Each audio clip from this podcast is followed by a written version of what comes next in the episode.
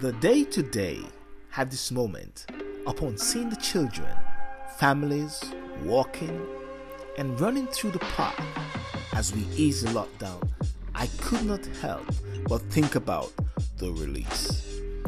We all go through challenging moments at times, crazy times of pressure, strength, and we want this sense of release.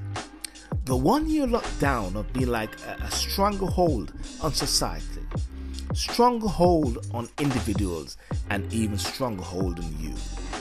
But is your way through it all to live and to have a life of constant release? As I saw the people, the children in the park, riding, walking, running, one cannot help but say this should be constant and permanent. You see, there is possibilities of one living a life of victory and fullness, which is yes and amen without a doubt. And all one has to do is to have the ultimate willpower and powerful mindset. The mind, which is the gatekeeper of one's sanity, need that release to flourish, strive, and yes, we can. And yes, you can. Even in those dark moments, you know those moments, those quarantine moments, those lockdown moments, those isolated moments that you can be free, you can flow, you can release.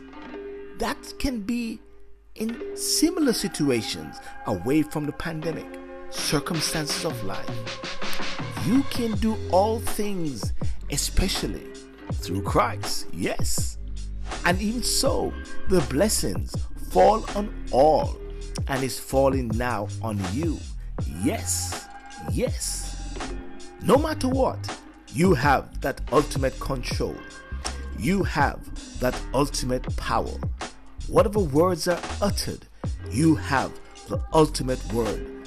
That word which is life, which is fulfillment, which is the word, which is success, which is the release that counteracts all negative words or voices. Strive to the heights. Strive where you have never been before. Nothing, nothing shall stop the release to gain that ultimate empowerment. Ladies and gentlemen, it is for you. It is in your hands. It is there for the taking. Life should be lived to the fullness with all the riches which is created in the seed of greatness of life. Walk and talk, motivational moments, and I'm Silbert. Thank you. Until next time.